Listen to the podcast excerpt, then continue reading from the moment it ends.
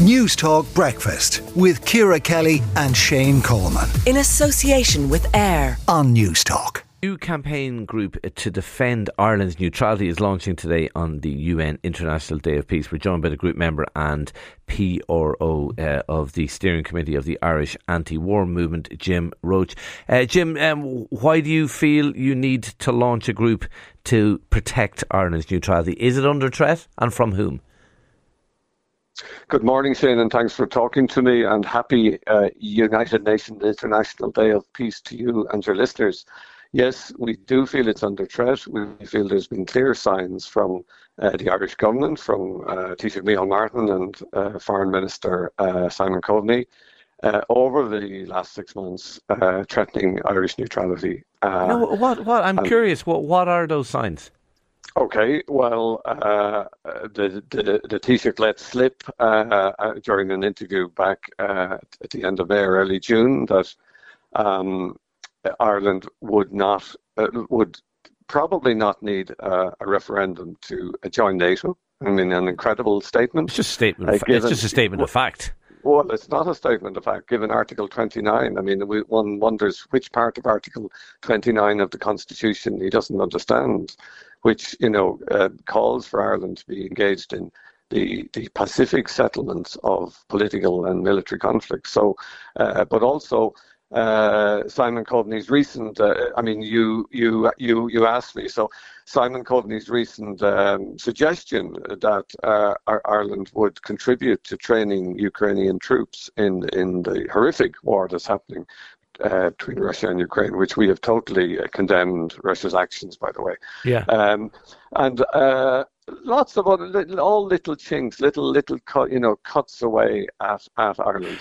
Yeah, I mean, you, I mean, you mentioned but, Simon. But, you mentioned Simon Coveney's uh, comments. I mean, we did make a contribution uh, to the Ukraine under that European uh, peace facility. Uh, we supplied medical supplies, body armor, helmets. It's not exactly stuff that's going to breach our neutrality, is it?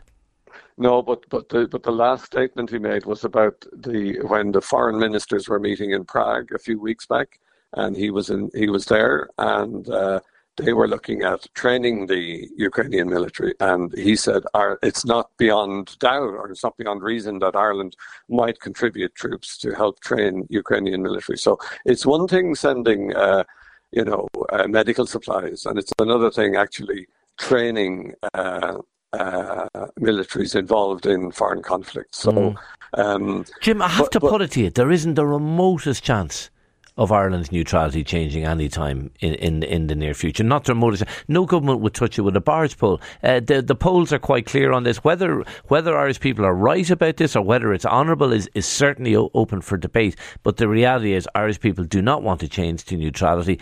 And as long as that, ha- it's a bit like the pension debate. As long as people are so strong in their views, that's not going to change.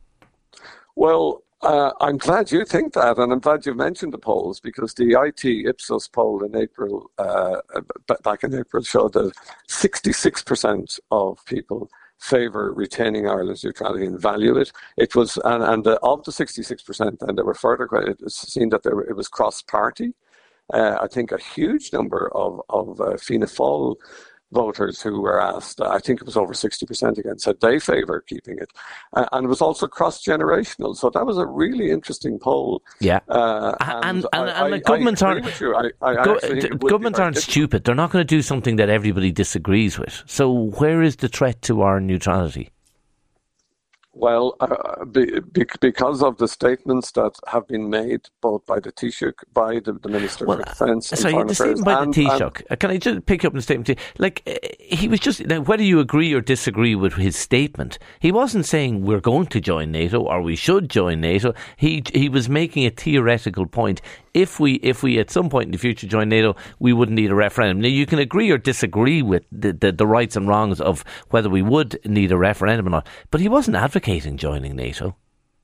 Well, no, maybe not. But it's very interesting that they're saying these things uh, over the last six months. Uh, I mean, I, I firmly believe that there are certain people within, certainly within Fine Gael, but even within Fianna Fáil, who who would have us join NATO quite quickly or, or get us involved with uh, uh, uh, wars in, in in other respects. So that's why we feel the need to do this. It's no harm to do it anyway, given the results of the poll that I just quoted uh, and it's called the Irish Neutrality League. Uh, we're mm-hmm. inviting anyone to sign it on our new website, neutrality.ie. It's been launched today uh, by uh, you know a, quite a, a, a cross cross group uh, of uh, cross party and and and, and the people from the independents. Uh, we have Chris Andrews, Senator Frances Black, uh, Richard Barbar, Senator Tom Clonan, and Catherine Connolly TD will be speaking at the launch, and we're going to do a banner uh, stand behind a banner outside the Dáil. So uh, I, I, actually think people are concerned about it, uh, given